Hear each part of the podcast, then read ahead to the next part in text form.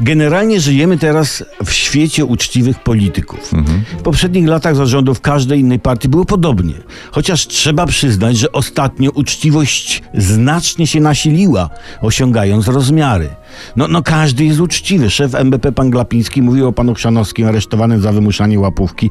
Krystalicznie uczciwy człowiek. Pan Macierewicz określił pana Bartłomieja aresztowanego za podobno przyjmowanie łapówek. Uczciwy, prawdziwy patriota. Premier widzi pana prezesa Kaczyńskiego jako uczciwego i normalnego Polaka. Ktoś z opozycji powiedział panu Niesiłowskiemu oskarżonemu o pobieranie łapówek, że jest bohaterem.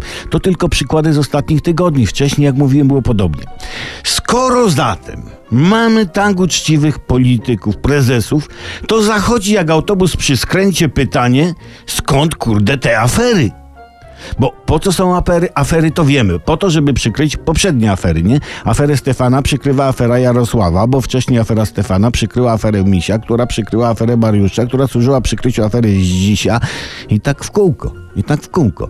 Warto by, słuchajcie, dojść do afery matki, tam gdzie się wszystko zaczęło, no, ale to za dużo roboty.